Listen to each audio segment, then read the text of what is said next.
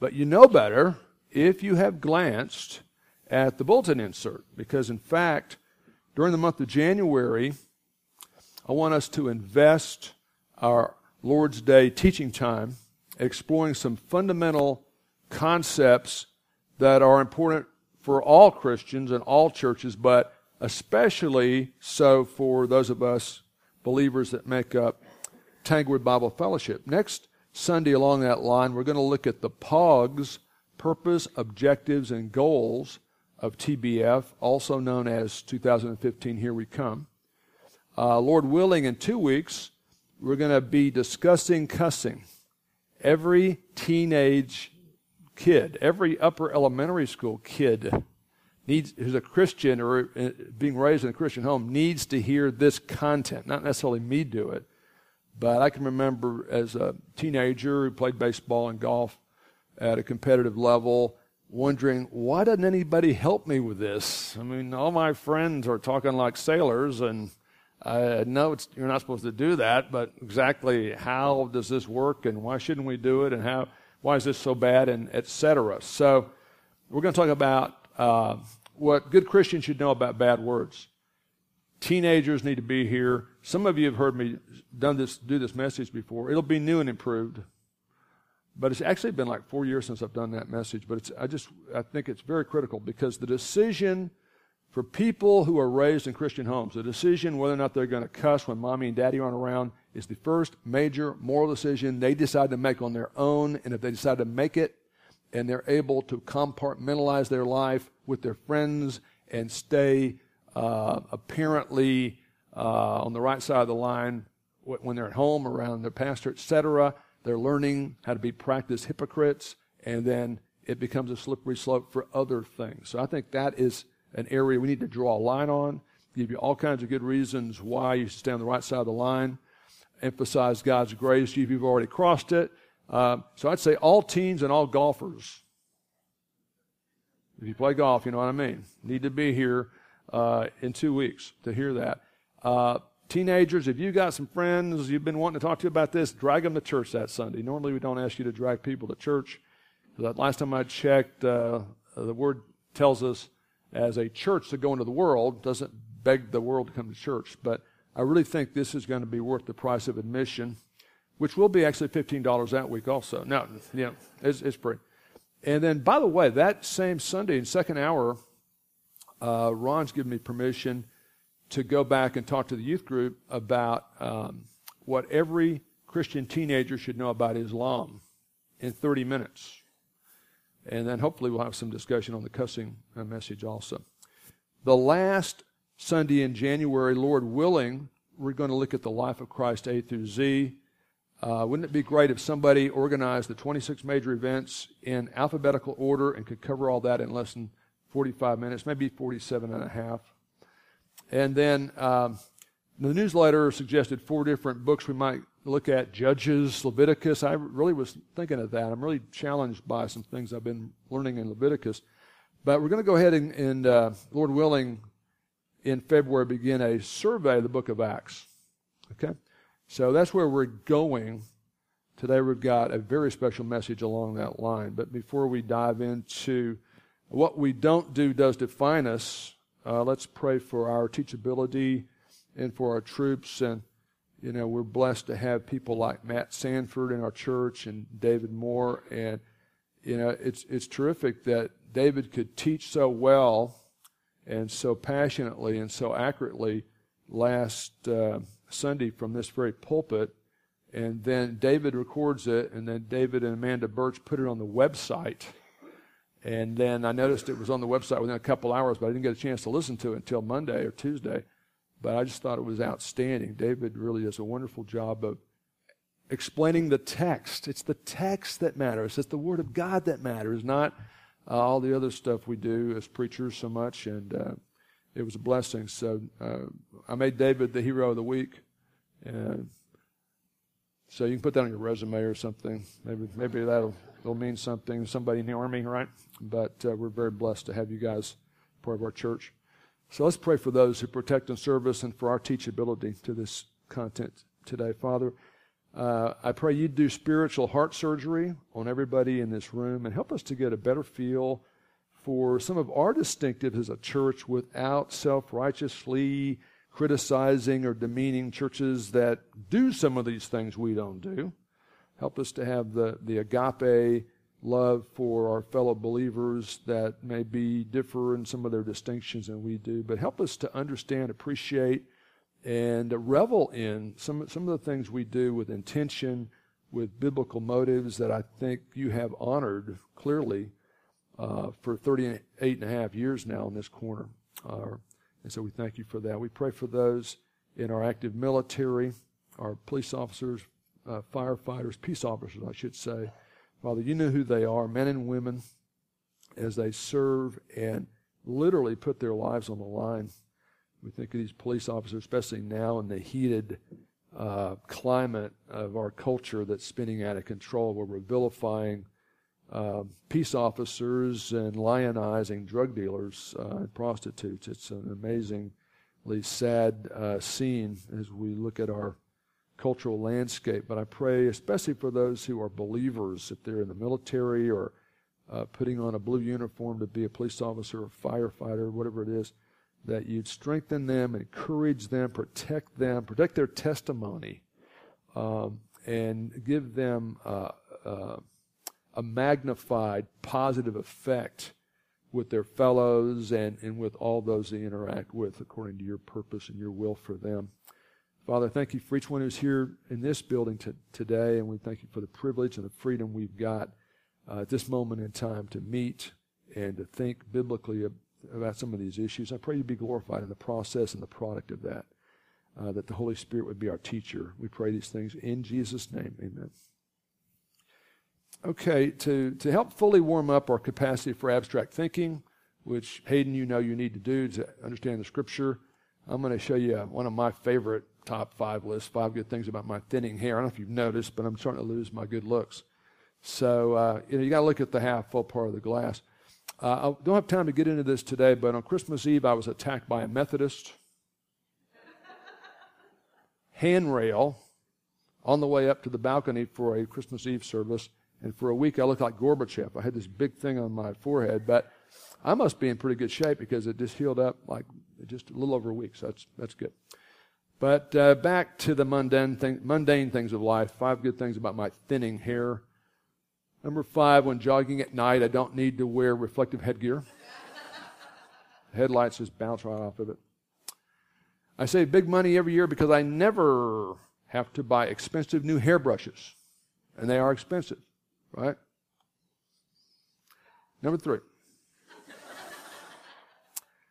He's seen it before. He knows how funny it is. Uh, Almost every day, my mailbox overflows with colorful flyers from the Hair Club for Men. Number two, I'm no longer constantly mistaken for Justin Bieber, which used to be such a pain. And finally, number one good thing about my thinning hair I'm 100% free of the fear that I might have a bad hair day because every day is now a bad hair day. But I had hair when I needed it and that's me and Debbie. Many years ago, a lot of people think that's when we got married, but that was actually two years after we got married at my sister's first wedding. She's been married multiple times. I didn't officiate. I was just a lowly dental student at that point. So it's not my fault. Um, I want to talk today about what we don't do as a church does define us and really, what I'm talking about is our distinctive philosophy of ministry, or kind of our church culture. And let me kind of start here. And I really believe this with all my heart. And I, I hope you understand where I'm coming from on this. Uh, I'm not up here saying we don't do these things, so we're better than everybody else, or they do those things, so they're inferior to us. I don't, I don't think like that. But I do notice some of our dif- differences, and they're on purpose. They're, they're intentional and we've got our reasons, and I think they're good reasons.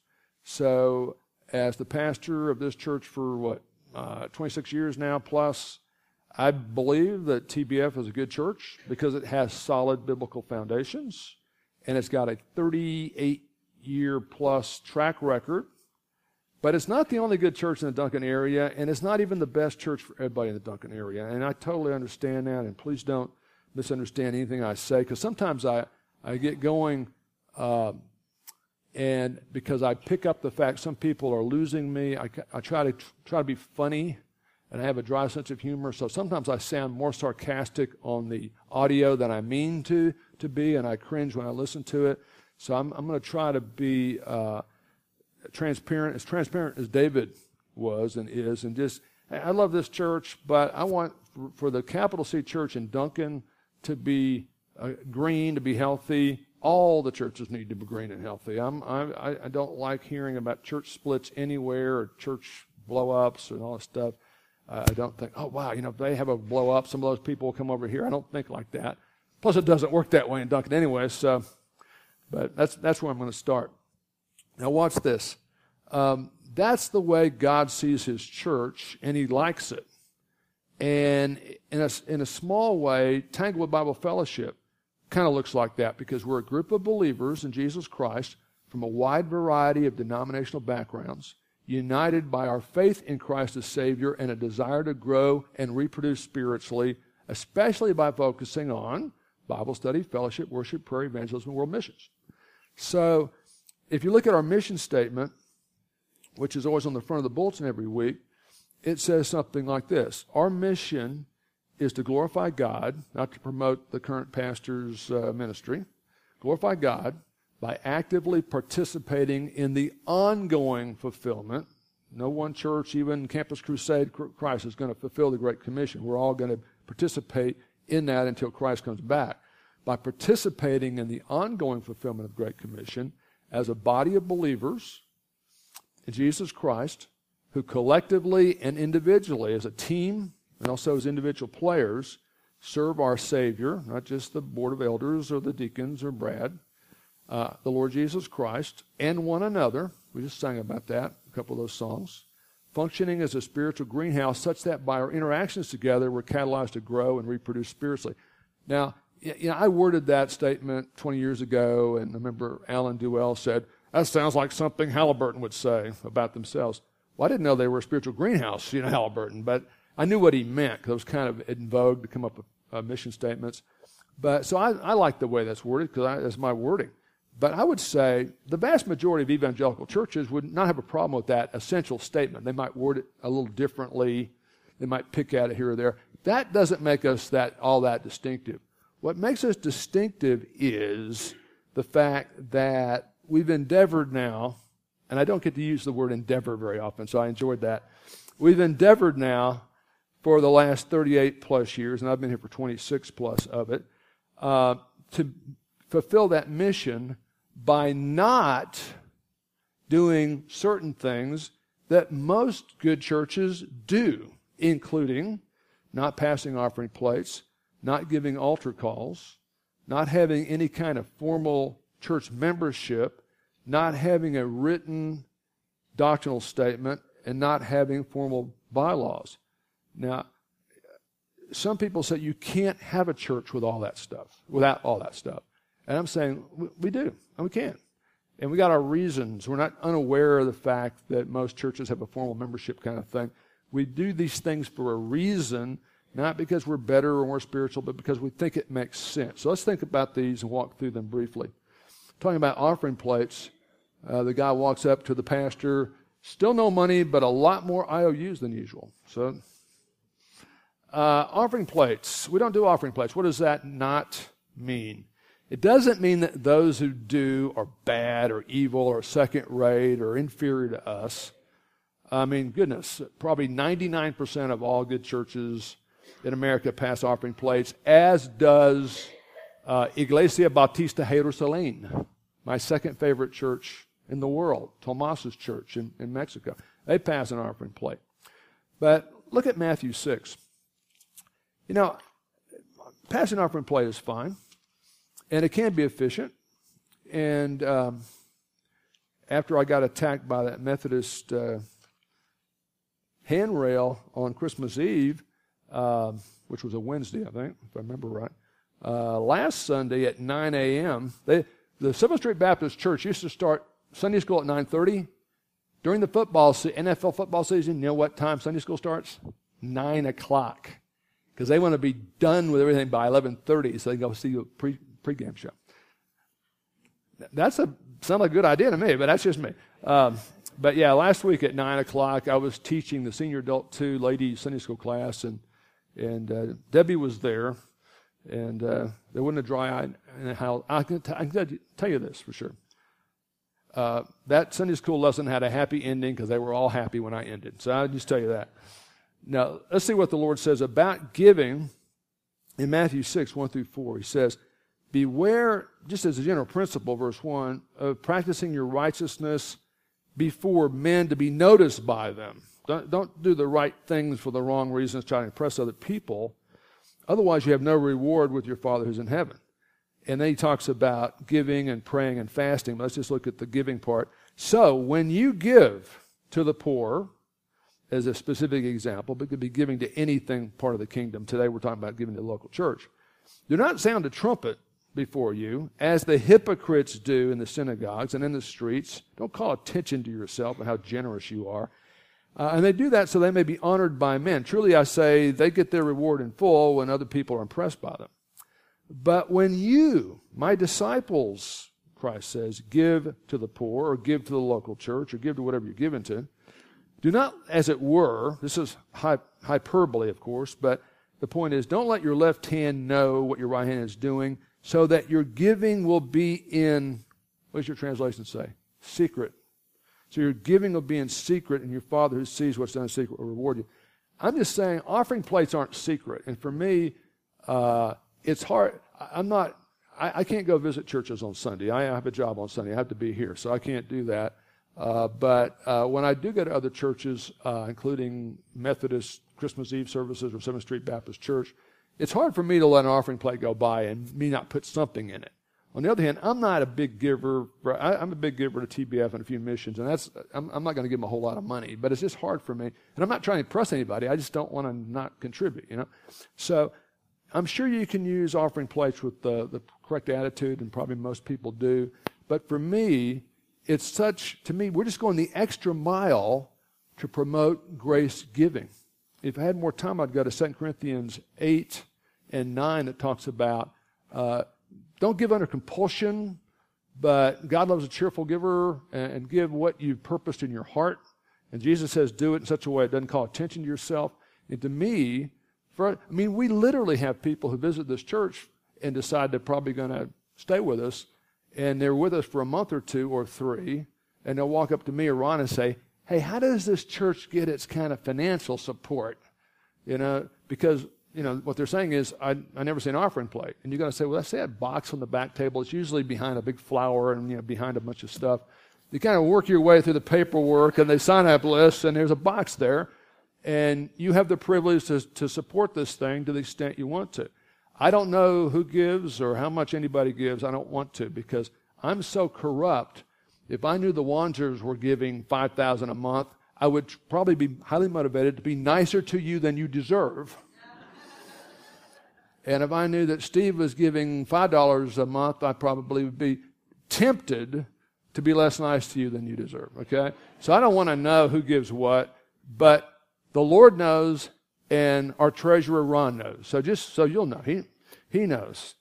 But uh, to me, it makes so much sense and my question would be has it worked? Now, pragmatism should not be the ultimate test of truth, but has that worked for 38 years? Has that worked, Homer?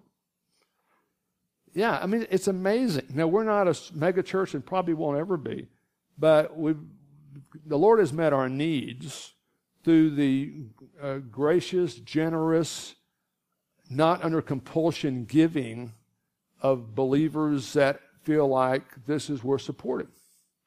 And I think that gives God a lot of glory. And I don't want to brag about that. We don't talk a lot about money here, uh, although I'm willing to talk about it, and I have when the passages that we're teaching deal with it. And I've often said if we ever had a major financial crisis, I would talk about money because I would think you'd need to know, right? But uh, we don't really talk about money very much. We don't pass offering plates. Uh, but we don't want to, we're not bragging about it, but we're not unaware of the fact that's kind of the normal way churches function and, and stuff like that. There's also, you know, when it comes to money, uh, most American unchurched people say the reason they want to go to church is all the church ever talks about is money. Um, and so we weren't, we weren't responding to that 38 years ago when they decided to do a box instead of offering plates. But however that was decided, I think it was a very uh, neat decision. Can I say that? In a theological, neat sense. And I think God has honored our commitment to go the extra mile to promote grace giving and giving for the right reason, uh, that kind of thing. Um, I don't think any of the some of the stuff people do. Once you become a professional Christian, go to seminary and become you know minister, you kind of notice trends out there. I don't think any of the churches in Duncan have ever done this, to my knowledge. But I remember when we were in Shreveport, I used to watch the PTL Club with Jim Bakker, not for theology, but it just looked like a, a, a an accident waiting to happen. And it unfortunately did happen. But I remember um, they were big on the give to get kind of concept. And for a while there, they did this six month tithing pledge. Now, I'm not, they didn't think about your church very much, but they said, if you will tithe and send us your tithe for six months, and if after six months you feel like God hasn't replaced the money for you and given you more money than you give to us, we'll send it all back. Now, they got that from a guy named Benny Hinn, and Benny Hinn was interviewed one time about that, and he said, It's a no lose situation. They said, How can you do that? He said, No lose situation. People who take the pledge, we take their offerings for six months and we put it in an interest bearing account. So let's say after six months, they want their money back. Okay? We give them their money back, we got the interest. Okay?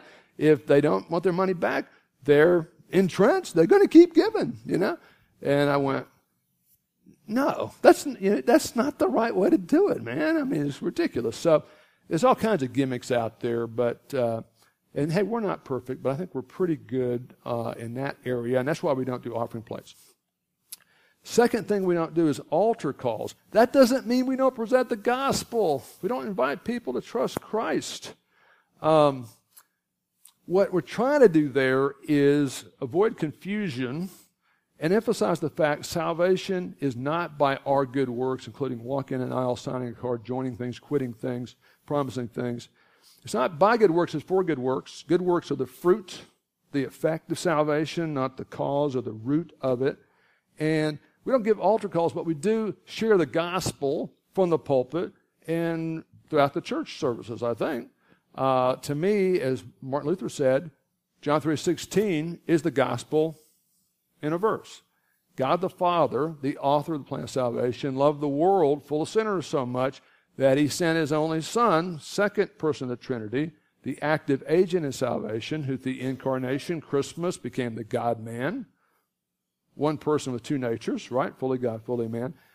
Died for our sins, rose again, that whosoever believeth in him shall not perish but have everlasting life. That's the gospel. We, we typically share the gospel. We invite people to respond to the gospel, but we don't ask them to walk an aisle. Now, people will go, well, golly, doesn't Jesus say you're supposed to confess me before men? Yeah, he does. But you'll never, ever find a, an American altar call anywhere in Scripture. And when the Lord's talking about Carol, for some reason, you guys, you guys are over there usually. So you, you so you're standing out from, that's a good thing, um, unless you don't want to be mentioned. But let's say, you know, it, for Carol to confess Christ before men isn't walking in front of a group of believers who are going to applaud you for walking down an aisle, right? Confessing Christ before men happens teenagers on prom night, businessmen on business trips out of town where nobody knows who you are, on the golf course after you've shanked that third wedge, Things like that, you know. So, yeah, I'm all for confessing Christ before men, but he's not talking about an altar call. Now, what, now, altar calls are such a deeply ingrained part of American evangelical culture across the fruited plain. People forget, or they just don't know, there were no altar calls until about 1830. I'm not making this up. Charles Finney, a very flamboyant American revivalist who had a very weak theology. Uh, sounded like salvation by works when you analyze his preaching. Uh, he kind of invented the altar call, and it was very controversial at the time. most of the churches are saying, we can't do that. Nobody's ever done that before. Uh, I like it. Have you seen the movie uh, Chariots of Fire? I could, I could really talk about that for a long time, but, but just one little thing about Chariots of Fire. Uh, Eric Liddell, the, the runner that uh, is the center of the story, in the first part of the movie, he's in a kind of a local track meet, uh, which he wins because he's the world's greatest runner. And, but the track meet was kind of designed to draw a crowd for evangelistic purposes. And he preaches a short, very, very specific gospel message, and then he just walks away. He doesn't beg them. He does. They don't play just as I am 17 times. They don't beg him to walk down an aisle or shake his hand or something, because Eric believed, as I do, if it's real, it'll really be expressed. But confessing Christ before men isn't coming in front of a bunch of people. Now, if that's the church culture and you do that, that's okay. I don't think that necessarily mess it up. On the other hand, I've, I've talked to a lot of people as a pastor for uh, 30 plus years who tell me when I was 8, 10, 12, 29, I walked down an aisle, I signed a card, I joined a church, but I don't know if I'm saved. Help me. Uh, well, let's talk about whether you trusted Christ, because that's the issue before, during, or after you walk the aisle. So I'm not um, trying to vilify those who do that. How in uh, last Sunday, uh, at the end of the Seventh Street Baptist Church service, uh, the pastor gave an invitation to walk the aisle, and uh, this couple walked down the aisle, and she seemed pretty emotional. I thought, hey, maybe she's convicted of sin and has just trusted Christ, or wants to talk to him about or whatever. And no, they were just moving their letter from one church to another, which is fine. And that's the way that culture processes that, and that's fine. There's no, nothing wrong with it. But just historically, from the church history angle, this is a relative, relatively recent thing, and it's not essential to salvation. And sometimes it causes some issues that you're better off avoiding anyway, where people are 50 years old and they're not sure they're saved, but they know they walked an aisle, stuff like that. Um, what don't we do around here? Well, uh, we don't do offering plates because we want to. Does that mean we're against giving? Hey, Clay, you know what? The church pays me a salary. I'm very much for people giving to this church, okay? Believe me, there's no secret agenda there. Altar calls, I'm very much interested in people coming to faith. But I remember when a guy named David Bearden called me very distraught and wanted to talk to me, and I thought, oh my goodness, does he have a brain tumor or what? And this guy, powerful guy, one of the best basketball players I've ever played with, um, was very convicted of his sin and wanted to trust Christ. And I had the privilege of seeing that happen. And uh, he didn't walk an aisle before, during, or after, but uh, he has been saved, sealed, and delivered, and blessed with a world class wife. Okay? Church membership. We don't do or have formal church membership, and most churches do in America, and that's, that's cool. There's no problem with it. We're not saying those who have formal church membership are wrong or bad. Sometimes I think it might, might be a good thing to do that, and then I uh, pray through it and I decide it wouldn't be because, uh, you know, listen, our attendance patterns. Let's talk about our attendance patterns, shall we? After watching this thing for 26 years, really, the only pattern is there is no pattern. Now, there are, there are some patterns. Actually, this, you guys will, will probably break the, the pattern. But January, excuse me, and February, quite often are some of our best attendance months. I think because there's less curricular, extracurricular stuff going on. Now, if we get an ice storm or something like that, that affects it. I was wondering about this week because I thought there'd be a lot more people out of town, but this is a, a nice group. Uh, and for me, listen, let me tell you, this, since this is kind of in house, and we'll be on the World Wide Web in three hours, everybody in the world listen to it, right? But um, my mother listens to them. But uh, I never, ever, maybe this is why I'm not rich and famous. I never, I, I remember as a, as a, just a layperson watching the minister on the front row, just rather than worshiping, he'd always be looking back and counting how many people were here, you know, and I thought, hmm, I, don't want to do that, you know, if I'm ever a minister instead of a dentist. But uh, I never get up there and think, who's not here?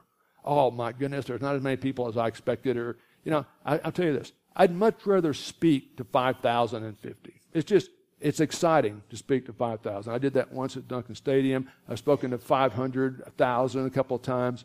I, you know, just from, from the jazz adrenaline thing, it's exciting to talk to a thousand. It's more fun uh, once you get over the terrifying fear of getting in front of that many people and trying to say something.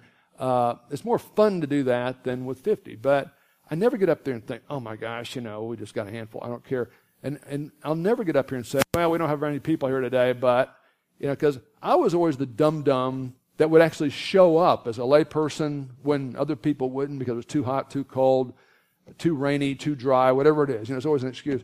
I was always one of the five that showed up, and I hated it when the preacher said, Well, nobody's here today, but hey, I'm here, you know. So uh, I never think like that. Now, sometimes on the way home, driving home, I go, Oh, wow, you know, I just saw them in Walmart. Well, I haven't said this in a while, but one of the bad things about being a minister is I went through this period of like five years. Every time I bump into somebody on Saturday, and they went out of their way at the end of the conversation to say, to say see you tomorrow, 95% of the time they weren't there the next day.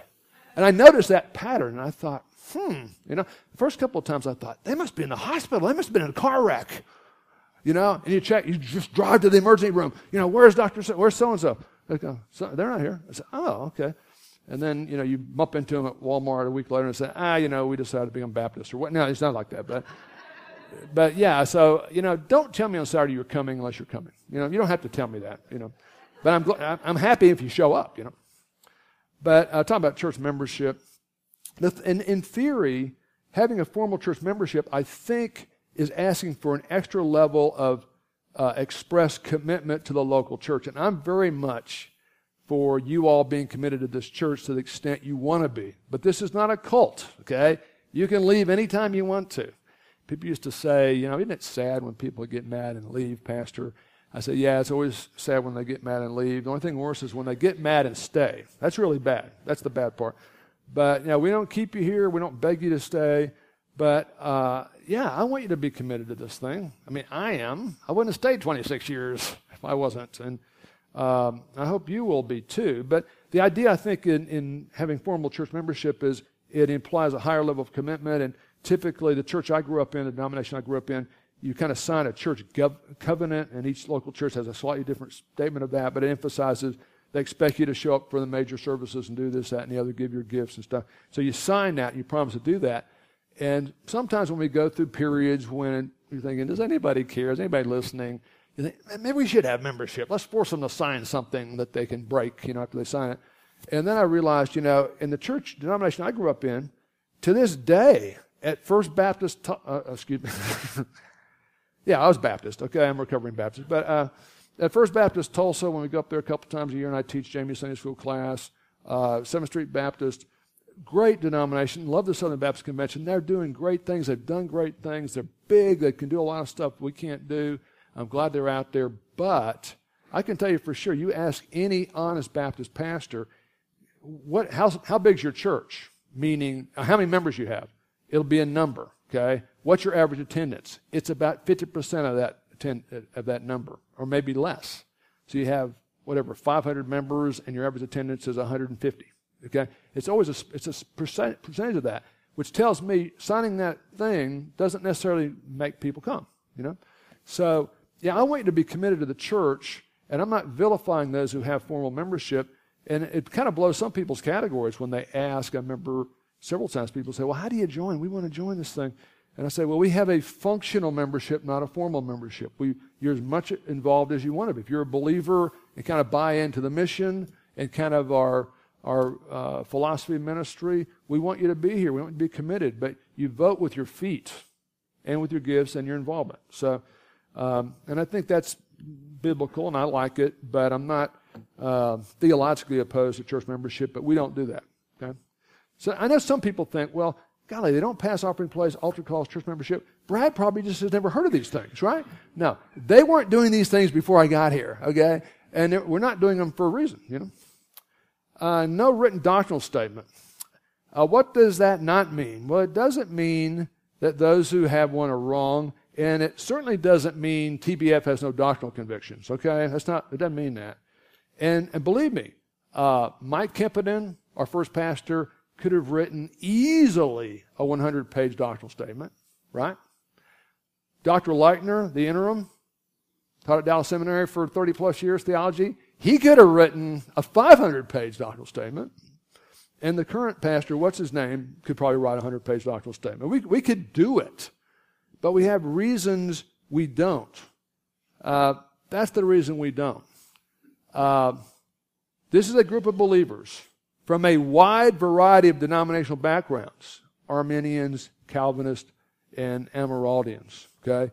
Premillennialists, amillennialists, and panmillennialists. It's all going to pan out in the end when Jesus comes back. That's what the panmillennial view is, right? Uh, that's what we are. That's what we want to be. That's the way we process things. That's what we look at. Not the only way to do church. Having a very specific doctrinal statement can be very handy. And some people are convicted to do that, and God bless them. That's fine. There's nothing wrong with it.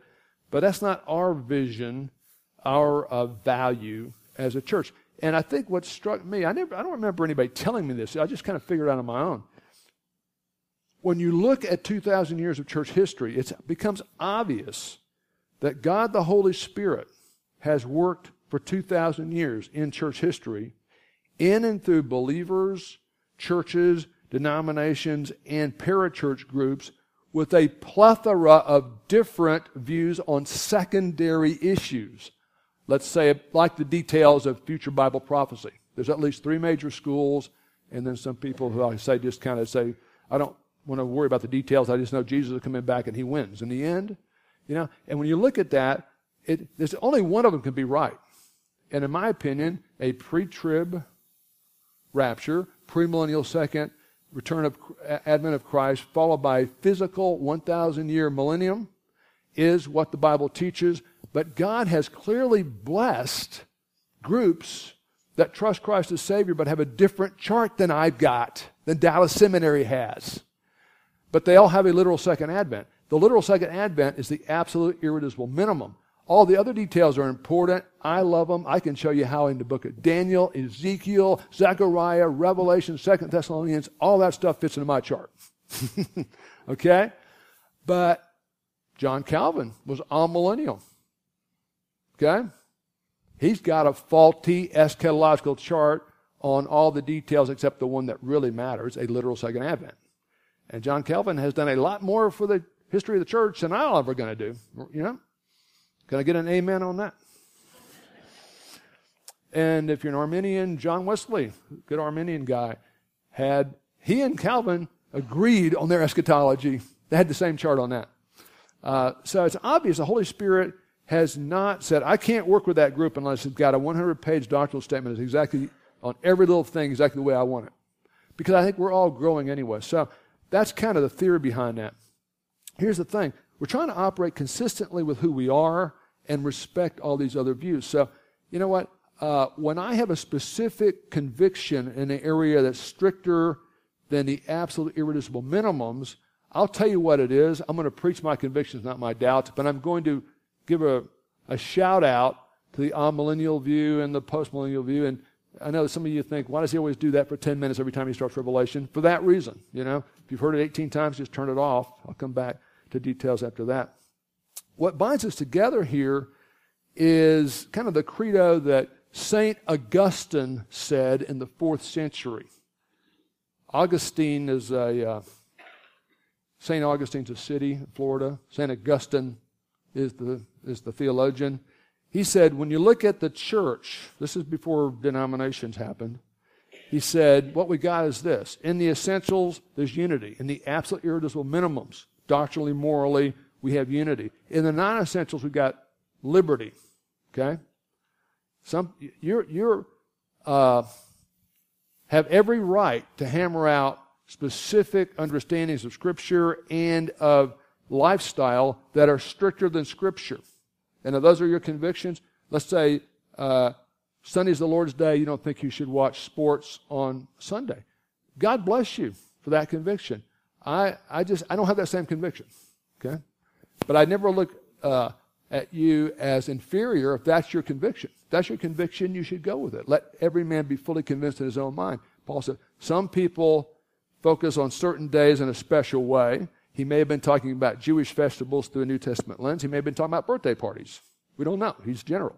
He said, Other people see every day alike. Let every man be fully persuaded in his own mind. So we treat you like adults, okay? We're going to respect our backgrounds, our, our distinctives. We're going to emphasize the essentials, enjoy our liberty in the non essentials, and then all things charity. So the way he said it when you translate in English is in the essentials, unity, in the non essentials, liberty, and all things charity, which meant love, agape love. Now, next week, when we talk about the POGs, purpose, objectives, and goals of the church, I want to do a little dissertation on what the seven uh, AIM, what's that stand for? Absolute irreducible minimums of Orthodox Christianity is from a doctrinal point of view. You see the seven labels there. When it comes to from doctrine to duty, from belief to behavior, I would say in general broad strokes, we've got the big two in the Ten Commandments appreciated from a New Testament perspective. The big two are what? What is Jesus is asked, hey, basically, what's the upshot uh, at a practical level of the Old Testament, of the Scripture? And what did he say? Well, you got to exegete Ezekiel 38 and 39 just right, or you can't have the Spirit. Is that what he says? What does he say? Here's essentially what it says for the believer Love the Lord your God with all your heart, soul, mind, and strength, and love others as yourself. That's the big picture. Now, the details come as we study Scripture, a lot of details, right? Or you go to a marriage conference, you find out about love and respect, right? Uh, and then the Ten Commandments, uh, we'll talk about this in detail next week, but, you know, the, the Old Covenant was like spirituality on training wheels, waiting for the fulfillment of the atoning work of Christ. In the New Testament, we're not under the Mosaic covenant. We're not under the Old Testament law. However, uh, nine of the Ten Commandments are restated in the New Testament as commands. Come back next week and tell me which one isn't, because I'll tell you then. But uh, that's a cliffhanger. Okay. Now, talking about holding on to uh, convictions, even though we don't have a written doctrinal statement, there is a trend to kind of dumb down everything in the evangelical church, and, and I am a man fundamentally committed to preparing and serving full course spiritual meals to a generation that craves spiritual junk food. Okay? But I found this cartoon. I could have written it, but not as well. But uh, this is uh, the, the sign in front of the Light Church. 24% fewer commitments, home of the 7.5% tithe, 15 minute sermons, 45 minute worship services from beginning to end. We have only eight commandments, your choice. We use just three spiritual laws. Everybody knows Bill Bright came up with four, but they dropped one. And we have an 800 year millennium. Now, really, the millennium's a thousand years, but they kind of, you know, they're making everything easier. Uh, everything you wanted in a church and less. And I know that's, that's in vogue now. You can you know, it's kind of like we're selling widgets, okay? Let's do market research. Let's find out what the world wants. They want dancing elephants. Okay. Find a passage that has dancing elephants. And if you can't find one, read it into Ezekiel somewhere. None of them understand what it means anyway. Get, let's get the dancing elephants and casino night. let's see if we can draw a crowd. Hey, we got a crowd. Great, you know. Let's give them the tithing challenge and see if they'll send us some money, you know. Uh, Benny Hinn, get be gone, you know. I got to go to her in a minute. Now, the fact we don't have a written doctrinal statement means the pastor, that would be me, and the elder board have an important and ongoing watchdog function. Now I'm a Nederland bulldog, so I, know, that was our, high school mascot. But uh, we, are watchdog. Now, what does that mean? Well, I could give you several examples, but I'll give you the short version of the one I like the best because you couldn't make this up. But I think I think uh, Sean and Lisa were here when Gwen, Gwen Shamblin came up with her first book called The Weigh Down, W E I G H, Diet. And that book, as it was promoted, was hey, rather than some kind of calorie counting thing, make uh, self control and eating and exercising a, a part, an expression of your spiritual walk, you know? And that, to me, yeah, that makes sense. That's, that's why I've always thought about it anyway. Maybe I should have written that book, you know? But uh, she wrote this book, and everybody went nuts over it over in the evangelical world, including us. We had a couple of ladies, hey, have you read this book? No, what's it about? It's about focusing on this from a spiritual perspective. Can we do a seminar? I mean, it wasn't like a big one like you're going to do. It's like in the back, they had a meeting on, they had to kind of come through the back door because there's a wider door, but no. I, see, I knew I'd do that. I knew I'd do that. But anyway, you know, and we did this for six months, and people were losing weight. I think Maxine lost some weight. Remember that? Yeah, if I remember right. Well, and then guess what? After about six months, we found out that Gwen, whether or not her exercise stuff worked, was a heretic who denied the Trinity and taught salvation by works, and also taught that only her group had the gospel. I'm not making this up. I'm going to give you a short CT Christianity Today article and then equip.org, which is Christian Research Institute. Watch this. Shamblin's weight loss programs were initially very well received within Christian churches. Tens of thousands of churches and many different denominations used her materials to teach her faith based weight loss program in the late 1980s and early 1990s. Controversy, however, arose when she began to teach that the doctrine of the Trinity was not biblical, which means Jesus is just a person, just a human being. That's all that means. Um, Shamblin made it clear that she does not believe Jesus is God.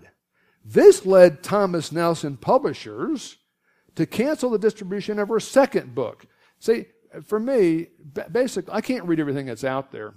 So if, if Zondervan, Moody, or Nelson publishes it, I know they vet all their re- all their writers and authors. They always make sure. So I wasn't going to read that book about weight loss, but at the time I was like running 18 miles a day and was about 100. Remember, I went through that period. I was 120 pounds or whatever. Uh, wasn't that? But I was just a maniac for a while. Uh, you know, if it says Nelson, Zondervan, or Moody, I know it's a good book. They've vetted the thing. So I said, yeah, go ahead and do that.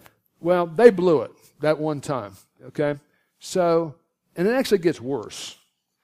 Uh, I'm going to read this so I won't exaggerate. This is from uh, Christian Research Institute Journal, and it says, uh, Jesus, another Jesus, another gospel is the title of it about her ministry. According to Shamblin, that's her, she used to have kind of puffier hair here and this is probably trendier now. This is more recent, but that's just me. Uh, according to Shamblin, it watch this. She had the reason for the weight lo- for the weight loss thing was to get in and change the theology of the evangelical churches because we're all her- she, she thought we were all corrupt. She admits to this now. According to Shamblin, it was her goal all along to use her weight loss organization as an entree into Christian churches to bring in her version of the gospel. In other words, since churches were unlikely to allow her to come to them and directly denounce them as errant, errantists uh, and counterfeits, she was forced to use stealth. It's kind of like, I'm the only one who knows the Reformation was a fraud and salvation is by good works and Jesus isn't, God, but I can't tell churches that. They won't let me tell them that. So let me come up with a way to get into churches. That was the deal. That's what we found out. Uh, it was so sad that day I had to come up in the pulpit and explain all of this, and we had the ladies were weeping and gnashing of teeth, and I said, look, here's the bottom line. Those of you who lost a lot of weight, you got to gain it all back. That's what, you know. So, because we don't have a doctrinal statement. You didn't know that we actually believe Jesus was God and salvation is by grace, right? But anyway, yeah, so, so she said, uh, she says, quote, she's more upfront about it now, there's too late. For the last 20 years, I had concerns about the state of the church, and my response was Weigh Down, which was a message that brought the true gospel into the back door of the churches. That was her agenda. Isn't that sweet? Shamblin today is very open in her opposition to salvation by grace through faith. Uh, she claims that when Paul spoke against works, he was merely referring to Jewish customs. So he says, not by works means don't worry about the Jewish customs, but you got to earn it by your own good works and other, other customs or whatever she wants you to do. Good works and personal merit are absolutely essential in Shamblin's salvation scheme. She identifies the great prostitute, I'm not making this up, of Revelation 17 as the evangelical church of the past 500 years since the Reformation. Quote, the great prostitute of Revelation 17 is this message of salvation by faith in Christ alone. What? I've got to go tell the ladies this person is a heretic? No, Homer, you do it. Remember that elders meeting. Yeah, I've got to be the bad guy when I actually do research and find out. I forgot how I found out, but I, I couldn't believe it, you know? How could a blonde teach such stuff? Uh, just, me. Uh, it goes on. And watch this. At a recent her, her church is the Remnant Fellowship Church. It's the only true church. There's about, I think, 150 people in Atlanta who belong to it. So that tells you something. But according to her recently, at one of her services, she claimed that Martin Luther invented grace in 1517. He just invented it. Uh, and it goes on from there, but you get the point. So, yeah, we don't have a doctrinal statement, but I think the elder board and the pastor can kind of decipher stuff like that, and, and we've got a watchdog, uh, uh, perp, you know, kind of function so that within uh, basic uh, biblical evangelical streams that we don't get too far off uh, into the bushes, stuff like that. Okay, we don't do offering plates, altar calls, church membership, written doctrinal statements, or nor do we have uh, formal bylaws. Now, what does that mean? Uh, well, it doesn't mean that it's wrong to have policies and procedures, and we have developed a certain tradition, certain traditions and ways we tend to do stuff, but it's not written down, so you know, nobody can prove it. I I'm kidding. Uh, what does this mean? Well, it means we're not really a religious business. We're just kind of a spiritual family, uh, informal and flexible.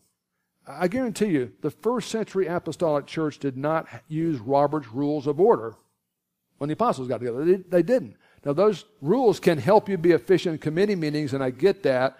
But the fact that we don't have 18 committees and the committee on committees doesn't necessarily mean we don't care or want to do anything. Um, I don't think the Sanfords, when you guys have family meetings, necessarily follow Robert's Rules of Order. You outrank the kids, okay? So you don't have to ask them to do the right thing. Uh, you just do the right thing. Um, yeah, so uh, the fact we don't have bylaws doesn't mean we don't have kind of traditions. Listen, uh, the elder board kind of makes decisions by consensus. It doesn't have to be unanimous. I don't know if they wanted to do unanimous 26 years ago, but I said from day one, for me, you can't make an elder board uh, have unanimous, unanimous decision on everything because even though that sounds so spiritual, the uh, it really isn't because let's say you've got a carnal, foolish, unbiblical board member, and he might be the pastor on a certain issue. If you say every major decision must be unanimous, you're giving everybody on the board, every individual, including the least plugged in, least spiritual person, absolute veto power on everything. And that's wrong. That's why you've got a board of elders, not just one elder. Then you'd have one guy.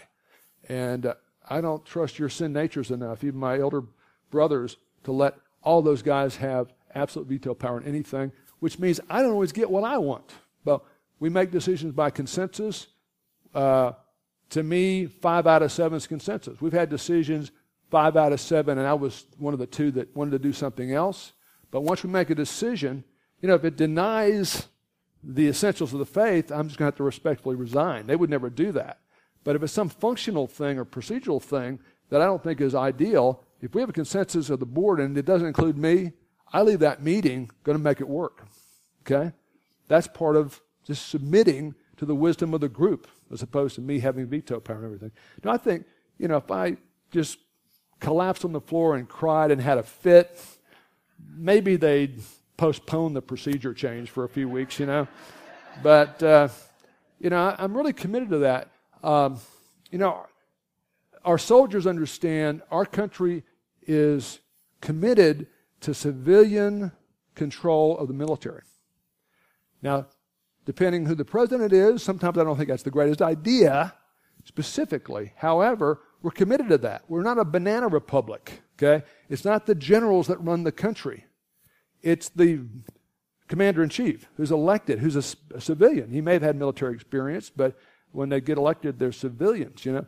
And to me, I've always felt like having a board of elders, not just one person, including me, especially me, make decisions, which means that a consensus may have me on the short side of the straw, but once that's decided, I'm going to make it work. And again, if they said do something immoral or deny the faith, I can't. I'm not going to do that. You know, I'd, have, I'd resign respectfully, but that's not going to come up here. Okay. Uh, I don't think, you know. Um, but I'll keep an eye on it for you. Okay. Okay. Uh, take this home. Husbands, love your wives just as Christ loved the church. That's an interesting passage, and every time we read it, we think about marriage, and we probably should. But if Christ loves the church, you can't be truly Christ like unless you love the church. Okay? Capital C church slash lower C church. Capital C is the body of all believers everywhere, every country, color, and culture. Local churches. Jesus didn't say anything about local churches. Yeah, he did. He interacted with seven local churches in Revelation 2 and 3. Told them what he liked about what they're doing, told them what he didn't like. He's interacting with local churches. Christ loved the church church. If you're going to be Christ like, you got to love the church church.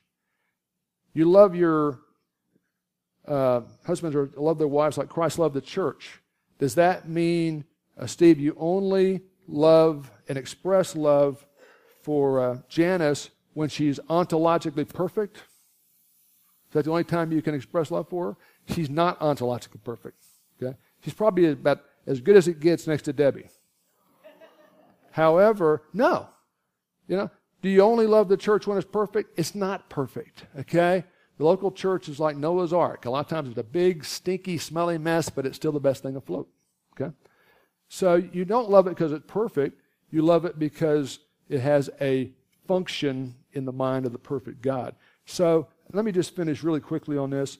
Uh, these five things we don't do can and should help us better appreciate and hopefully participate in TBF. So you don't have to wonder, why don't they pass offering plates? Uh, maybe Homer and Brad haven't thought about it. Yeah, we, we, we do what we do for, for reasons, not vilifying those who disagree, but I think we've got good biblical reasons, right? So that's the Nike slogan. But uh, now you know about some things we don't do. And let me just say this. I'll close with this. I know I've rambled a little bit today.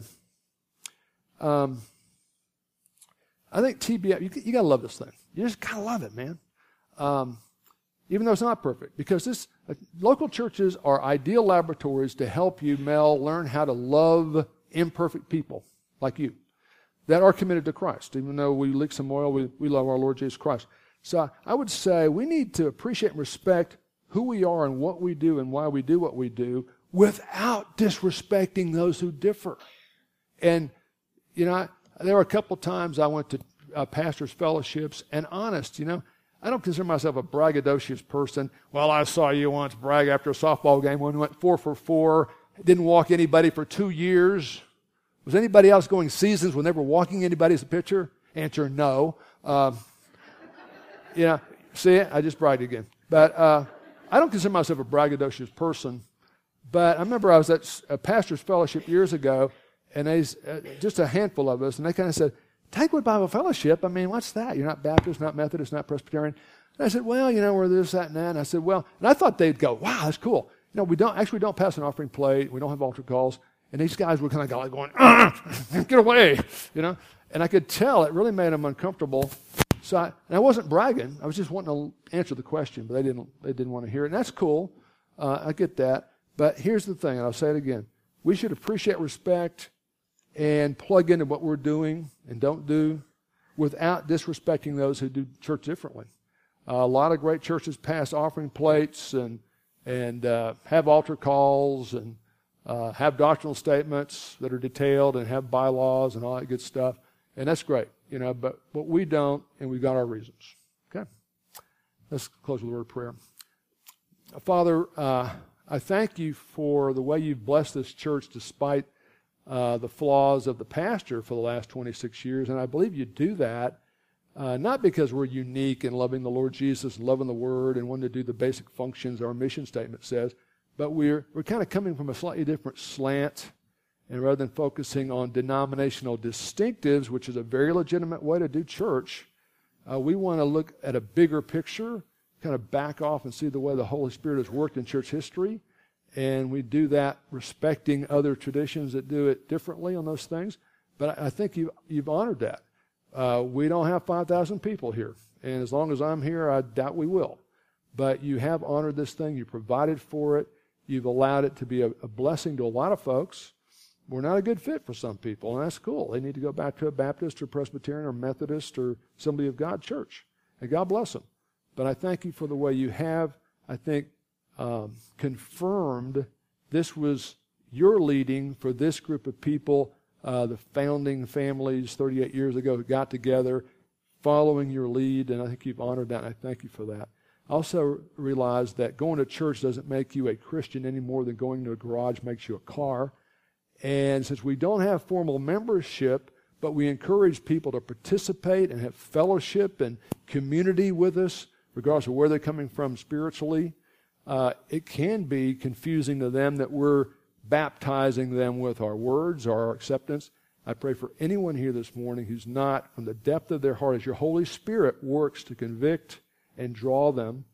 For anyone here this morning who's not, from the depth of their heart, trusted Jesus Christ alone as their personal Savior, I pray you would work uh, over and above the, the uh, words of this pastor to convince them of their need of salvation, their inability to save themselves, and of the total sufficiency of the atoning work of Christ on the cross, validated by his resurrection, that they might be saved by grace through faith alone in Christ alone. And I know when that happens, when it's real, it's going to really be expressed in some ways, including uh, normatively plugging into a good local church, hopefully this one. I thank you for each one who's here. I hope this gives us a better appreciation of some of our distinctives without pumping ourselves up or looking down our nose at anybody else. We pray this to your glory. In Christ's name, amen.